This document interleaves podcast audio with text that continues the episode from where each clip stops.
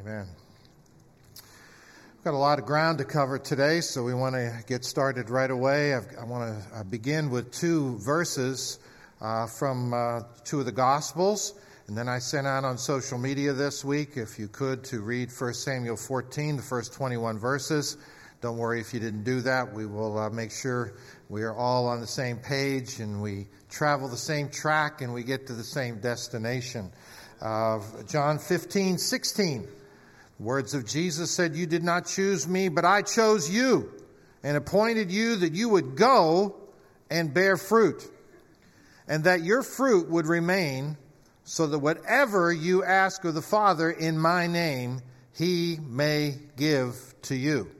The last time I spoke, uh, months ago, we, we talked about kingdom fruit, and I did a Facebook Live on Sunday evening, and we talked more about it.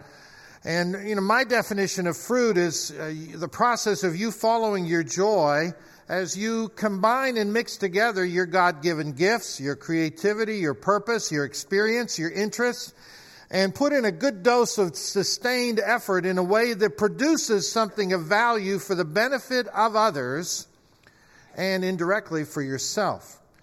So the question I ask myself is where's my fruit? I would pose that to you as well. These were the words of Jesus that he did not choose us just to take care of our personal needs. He has something for us to do, something for us to produce, and it's quantifiable, it's measurable, and we should hold ourselves accountable to produce it. Now, the second verse is in Matthew chapter 11, verse 12. In the New King James Version, it says, And from the days of John the Baptist until now, the kingdom of heaven suffers violence, and the violent take it by force. Two words I want to look at there. Suffers is an, is an old English word. Uh, Jesus said, Suffer the little children to come unto me. The definition of suffer there is to allow, to permit. The second word is violence, and we may recoil from that because of what we have seen or what we may have even experienced against our own person or our property. But the Greek word there for violence is more assertive or aggressive behavior. And this is kind of the start stop, the, the, the, the, we could feel we're picking up mixed signals. Last week, Pastor Ross gave an excellent word on being patient. That it was biblical and we need it. And, and he gave many great examples. But then Jesus said the kingdom suffers or allows aggressive behavior. So it's not either or. It's two sides of the same coin. I always think of, uh, I think it's, it's Proverbs 26, 4 says, answer a fool according to his folly. The next verse says, don't answer a fool. I'm going to say, God, make up your mind. I mean, one, I mean, in the same breath, you say answer and don't answer. Because there's a time for both. And there's a time for patience, and there is a time for aggressive behavior. And God's not brittle. God's not easily offended. And so we want to talk a little bit about that. Now, before we get to 1 Samuel 14, I want to go to the end of chapter 13. I want to look at a few verses, and then we'll share the title and we'll pray. But in 1 Samuel 13, it says, Now no blacksmith could be found in all the land of Israel, for the Philistines said, Otherwise the Hebrews will make swords or spears. So all Israel went down to the Philistines, each to sharpen his plowshare, his mattock, his axe, and his hoe. The charge was two thirds of a shekel for the plowshares, the mattocks, the forks, and the axes, and to fix the hoes. So it came about on the day of battle that neither sword nor spear was found in the hands of any of the people who were with Saul and Jonathan, but they were found with Saul and his son Jonathan. A standing army, two swords. But the title of my message today is Your Cliffs Have Names. Let's pray. Father, we, as I always do, I pray for two miracles. First, the miracle of speech. Empower and enable me to say the words that you would want to say to your people today. That'll require a miracle. But God, I present myself and what I had even prepared to say. Help me to say more Help me to say it differently in a way that will enhance your people receiving. But that's the second miracle that somehow we would all come together from our different vantage points, from all the pressures of the week, and, and cut through culture and vocabulary and preconceived notions and ministry preferences so that we would hear one word, but everybody be able to go home and say there was something in it just for me. Now that'll require a miracle, but you're a miracle working God. And together, speaker and listeners, we join together as one that we may have an encounter with you today through your word. In Jesus' name, and all God's people said. And as we delve into God's word, may the Lord be with you. The point to remember, the one thing I would like to establish through uh, what we have read and what we are going to read is that you must be active, even aggressive, in pursuing the will of God for you and yours. Point number one, we are involved in a battle, both external and internal. Not a great surprise, not a profound revelation. We're in a fight. If the book of Revelation teaches us nothing else, it is that there is a constant war going on in places we cannot see, and we will read more about that in a moment. That war carries over into our natural existence. The war is not only external, where there are circumstances that must be overcome, things like racism, injustice, sexism, billions of people who don't know the Lord but also the condition of our hearts and minds. Those things our enemy uses to thwart our spiritual progress. Now, the enemy is always working to disarm us. In the verses I read out of 1 Samuel 13, the Philistines were the consistent enemy of God's people. And they were oppressing God's people. And one of the ways they did this was to take the weapons out of their hands that they could use to fight against the Philistines. The enemy's always seeking to disarm us. I was in a meeting uh, uh, not too long ago, walked in, and, and you could just feel the discouragement. You could feel the waywardness. You could feel the complacency. I could taste it. They had, everybody had been disarmed. Yes, they were going to study the Bible. Yes, they loved the Lord. Yes, they sang the songs. But there was something missing. Maybe it's discouragement, fear, wrong doctrine, or bad teaching. It's amazing how bad teaching, a bad application can stick in our minds like Velcro. We carry it for 20 years. Believe it. Build a whole supportive doctrine around it. It's the enemy at work. He is determined to make sure we cannot wage war and victory, gain victory. Then he also tries to convince us that the price is too high to make progress and win spiritual battles. The Philistines said, if you have any agricultural tools and you need them sharpened, you got to come through us and we're going to charge you. And many of us are convinced that it's too costly to do missions. It's too costly to be generous. It's too costly to start a business. It's too costly to go back to school. I can't pay that price. Therefore, I will go to church. and hear about somebody else who's doing it and try to vicariously enter into their experience.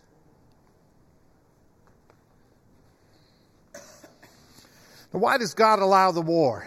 Uh, the answer is longer than I have time, but in part it's to teach us to rely on Him and to build us up spiritually so that we have confidence in Him and who He has made us to be so we can do more and bear fruit.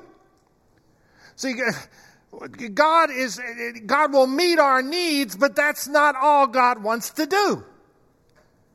He meets our needs so we in turn can meet the needs of other people. We are His agents. So we're not just a bless me club. We're not just, uh, you know, here, church a big box of chocolates, and I pick through, oh yeah, I like the word, I don't like worship, I don't get there, you know, for, that's not important, you know, I, I like, I like, you know, small group, you know, if it works. Oh, the boxes, you know, all my favorites are gone, so maybe I'll go to another church. but it, that's not what church is for. Now, I said that's an external we're more talking about, but there's an internal war. 2 Corinthians 10, verses 3 through 4, Paul wrote, The weapons we fight with are not the weapons of the world. On the contrary, they have divine power to demolish strongholds. We demolish arguments and every pretension that sets itself up against the knowledge of God, and we take every captive, every thought to make it obedient to Christ. My problem is my thinking. Romans is clear. We are transformed by the renewing of our minds. The renewing, uh, the business of our minds is thinking. So if I want transformed, I got to think differently. And very often we want an external encounter with the Lord, and those do happen and they are legitimate, impacted by the power of the Spirit. But there has to be something that happens on the inside. My thinking. I shared this the last time, but it, it, bears repeating that, that God can you say, if God will only speak to me, God can speak to you, but you don't think He's speaking to you because your thinking is wrong. Go into all the nations. Amen. Glory to God. Thank you to our churches and missions. But He can't be talking to me. I'm too old. I'm too young. I have student loans. I'm, I'm a diabetic. I got children. I don't travel well. So therefore, while I affirm the truth of the word, I dismiss its relevance for me. Be generous to the poor. Well, I'm poor. God can't mean for me to give, but I affirm the truth. Yes, yes, we need to be generous, but he can't be talking to me. What needs to change? My thinking.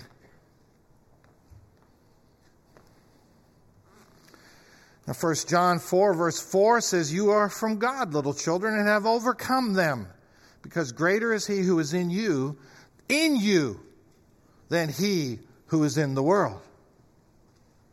There has to be power from within. Point number two our enemy does not fight fairly, but our God is greater than he is.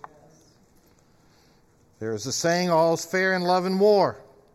And that's true in spiritual warfare. Our enemy is relentless. And it's the only explanation for some of the things that have happened in our lives.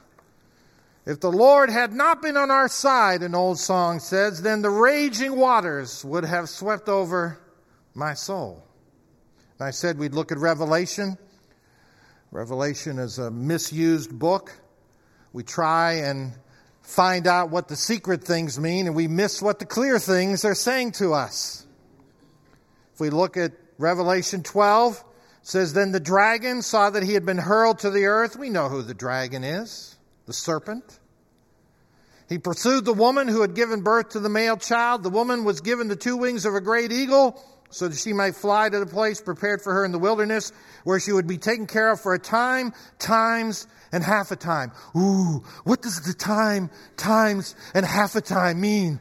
Ooh, tune in next week and I'll share with you what it means. Don't waste your time. Nobody knows. And if Revelation wanted us to know, it would tell us. It is futile speculation from which many people have profited. Then from his mouth the serpent spewed water like a river to overtake the woman and sweep her away with the torrent. But the earth helped the woman by opening its mouth and swallowing the river that the dragon had spewed out of his mouth. Then the dragon was enraged at the woman. Now, this next part's pretty clear. And went off to wage war against the rest of her offspring, those who keep God's commands and hold fast their testimony about Jesus. Now, how many of you keep God's commands? Okay, two, three, that's pretty good. Oh, it's a trick question. I'm going to look foolish. I can't raise my hand. Plus, I, you do the work. I just came to watch you. Don't ask me to raise my hands. This is my downtime.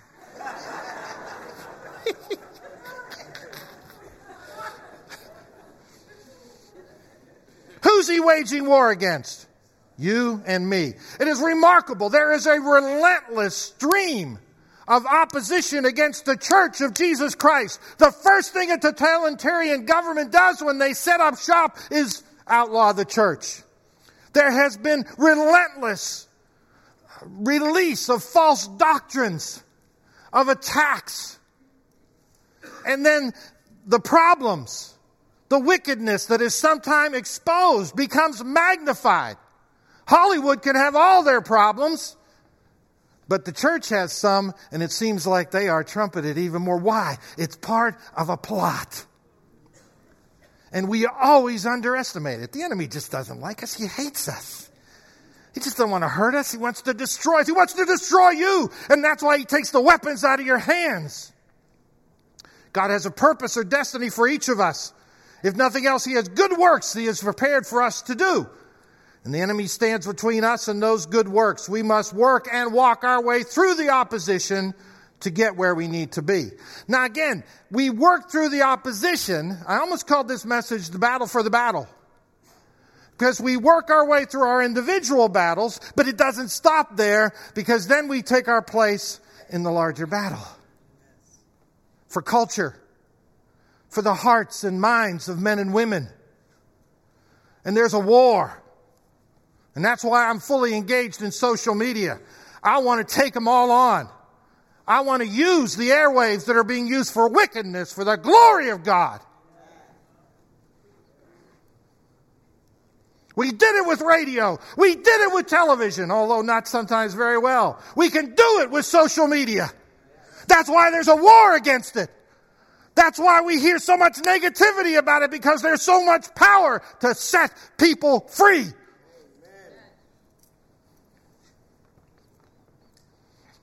Now, 1 Samuel 14. I promised we were going there. I best get on with it. Now, the day came that Jonathan, the son of Saul, said to the young man who was carrying his armor, Come and let us go over to the Philistines' garrison that is on the other side. But he did not tell his father. Saul was staying in the outskirts of Gibeah under the pomegranate tree, which is Migron. And the people who were with him were about 600 men, two swords for an army of 600. That was the power that they had. And we have to be careful we don't get into the same place. The army assembled. They ran drills with broomsticks, but they were impotent to do anything against the enemies of God. And the people who were with him were about 600, and Ahijah, the son of Ahitub, Ichabod's brother, the son of Phinehas, the son of Eli, the priest of the Lord at Shiloh, was wearing an ephod. And the people did not know that Jonathan had gone. Between the passes by which Jonathan sought to cross over to the Philistines' garrison, there was a sharp crag or a cliff on the one side, and a sharp crag or a cliff on the other side. And the name of the one was Bozez, and the name of the other was Seneh. Point number three the mature believer realizes that we have a role to play in our spiritual progress and success. We each need to climb our cliffs to make progress, and those cliffs have names. I'd present to you Bozez and Seneh, and I was going to try to do some map stuff. It's just too confusing. When, you, when you're a cliff and you get a name, you're, you're a significant cliff.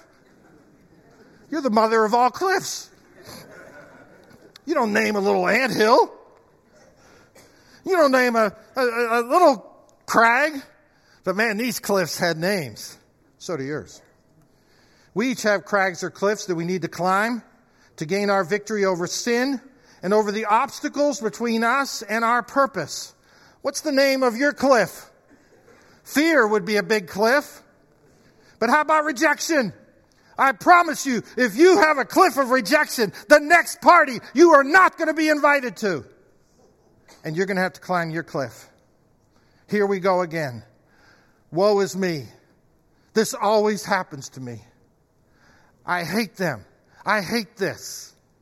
And it can turn to bitterness and self pity and shame and sickness and finances and a critical spirit and grief and depression and anxiety and mental illness and discouragement and disappointment and the reality of real failures in your life.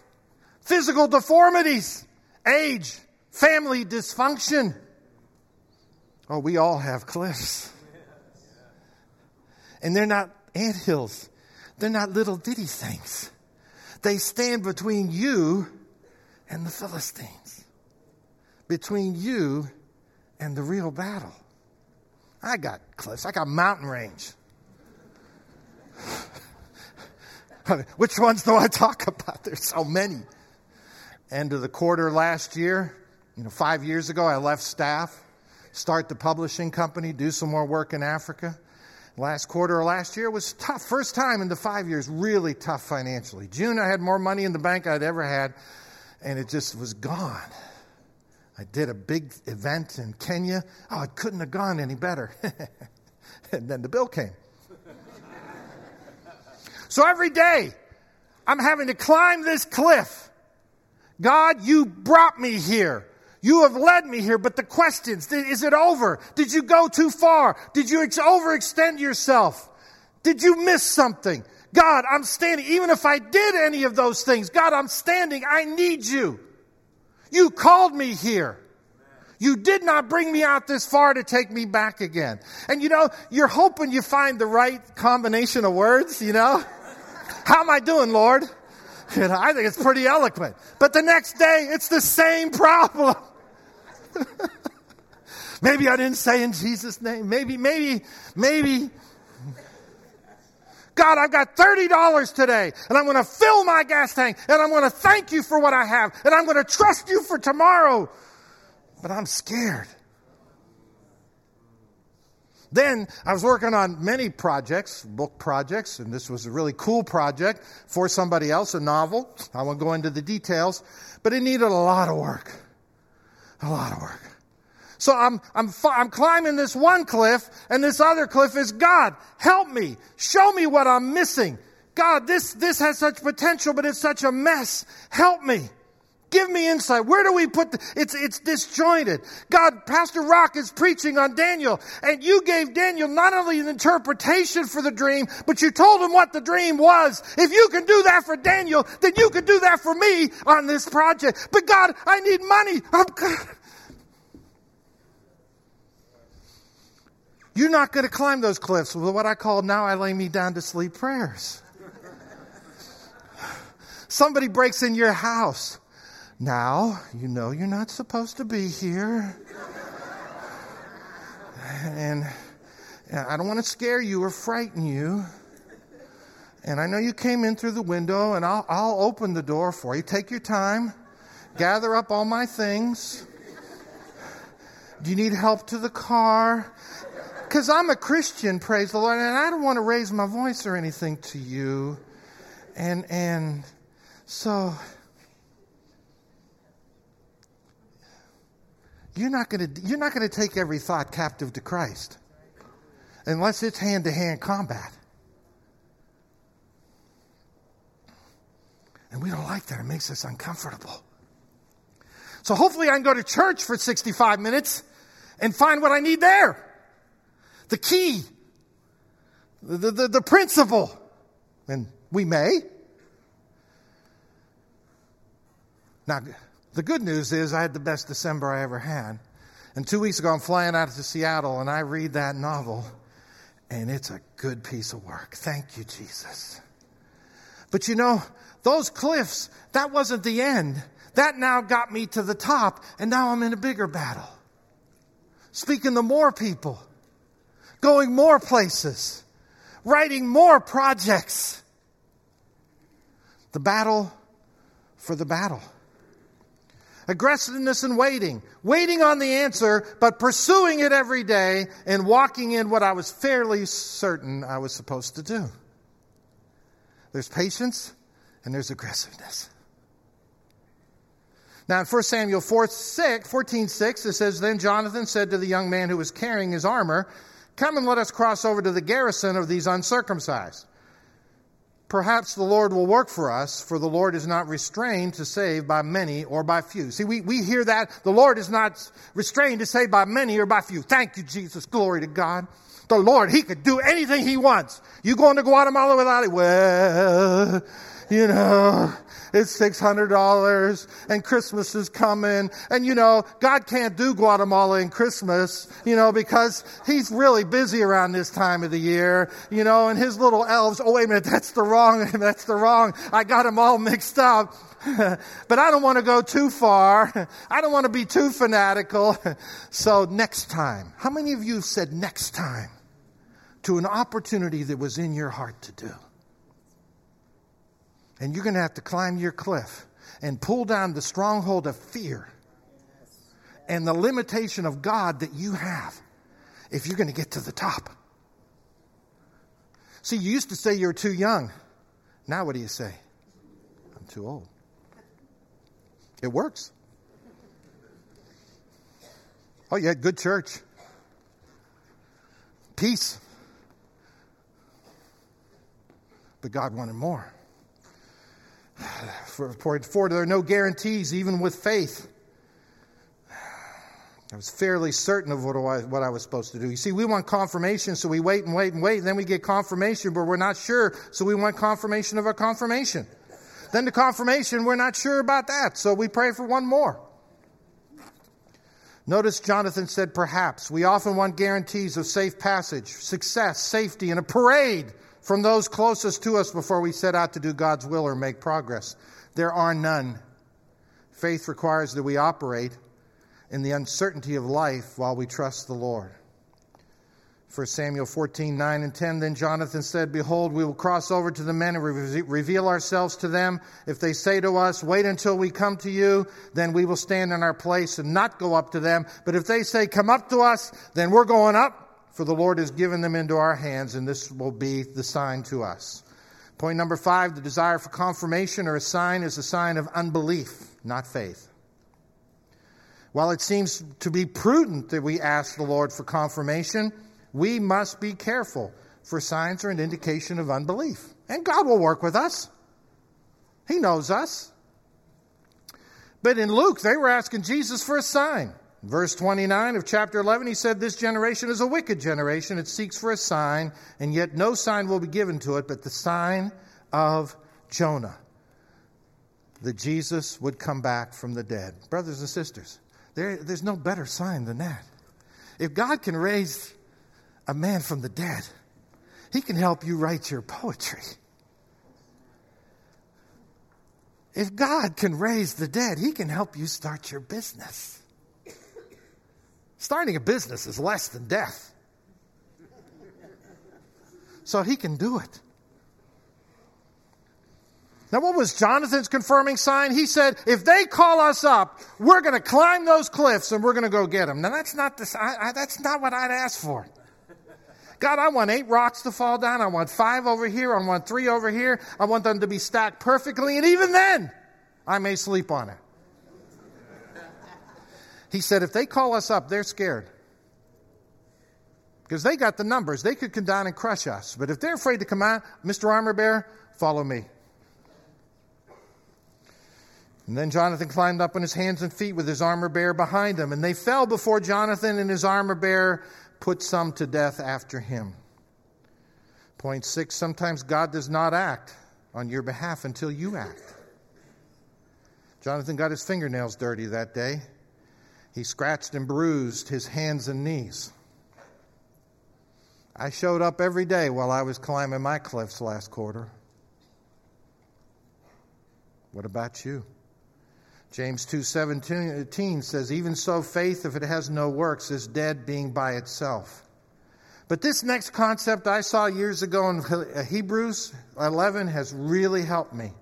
The last part of verse 34 says, whose weakness was turned to strength and who became powerful in battle and routed foreign armies. See, I want to feel strong and then move into battle, but that verse says if I move into battle, then I'll feel strong.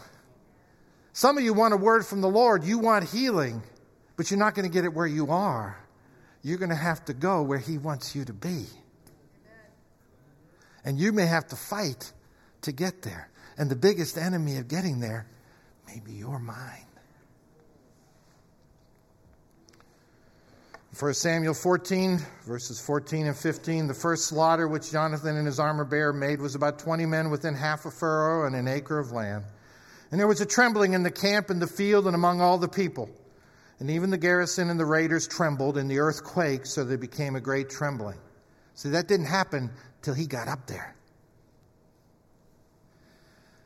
Number seven, your action can have a ripple effect. As God helps us overcome and we make progress, it will serve as an encouragement to others.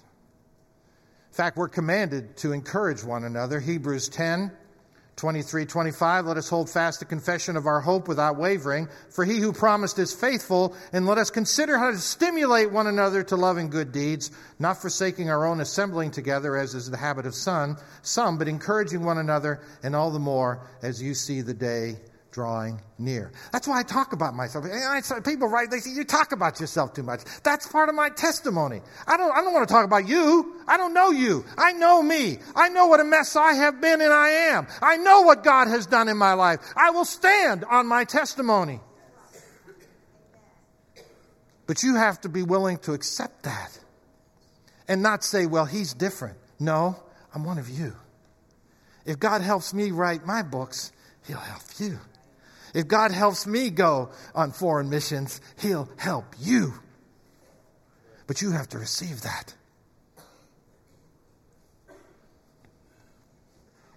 God uses role models in His Word, but then also in real life to provoke and stir us all to good deeds. The point to remember is that you must be active, even aggressive, in pursuing the will of God for you and yours. Let's bow our heads.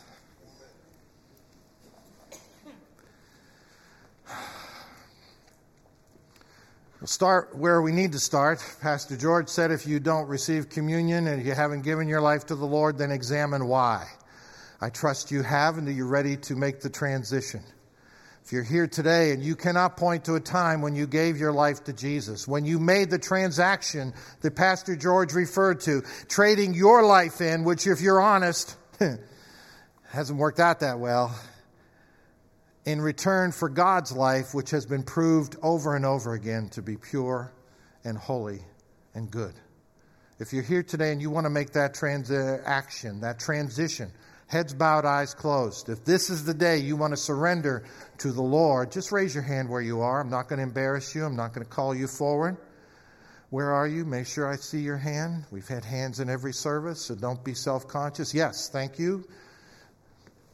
Someone else? Someone else? Anyone else? Yes, thank you. Someone else? Don't be self conscious. You're not guaranteed tomorrow. Last Saturday, I was a half hour away from the parkway where those two Good Samaritans were hit and thrown onto Second Avenue. I'm not being dramatic, but if you're wavering in your decision, this is the day of salvation. This is the day that the Lord has made. Amen. You're not guaranteed tomorrow. There's no better time to start serving the Lord than now. Who else? Someone else? Who else? Well, let me lead you in a prayer. If you raised your hand, should have raised your hand, or anybody uh, uh, at all, you can just repeat after me Heavenly Father, in your heart. You can do it silently. Heavenly Father, I have a confession to make. I have lived for myself and not for you. So I come to make the transaction. Here's my life. Give me yours. Forgive my sins. Wash me clean.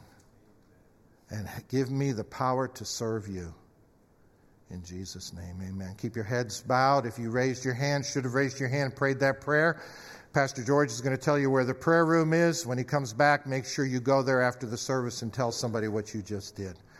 But for everybody else, if God spoke to you about a cliff that you need to climb, or that your cliff isn't the end, it's to get you in the battle, and God has something bigger for you to do, and your cliffs are keeping you from it, raise your hand. I want to pray for you. Yep, there are stories to be published, there are dances to be done, businesses to be started. So, Heavenly Father, I pray for each one of my brothers and sisters whose hands are raised. I pray, Lord, that you will go with them up that cliff. I pray when they get up there, you will greet them and introduce them to the bigger picture of what you have for them. Lord, I come against fear in the name of Jesus. Because perfect love casts off fear, and the cliff that you have for us is not so we will fall and be dashed on the rocks below, but that we can make progress in and with you. And I pray for each person whose hands is raised that that will be their testimony. In Jesus' name we pray. Amen.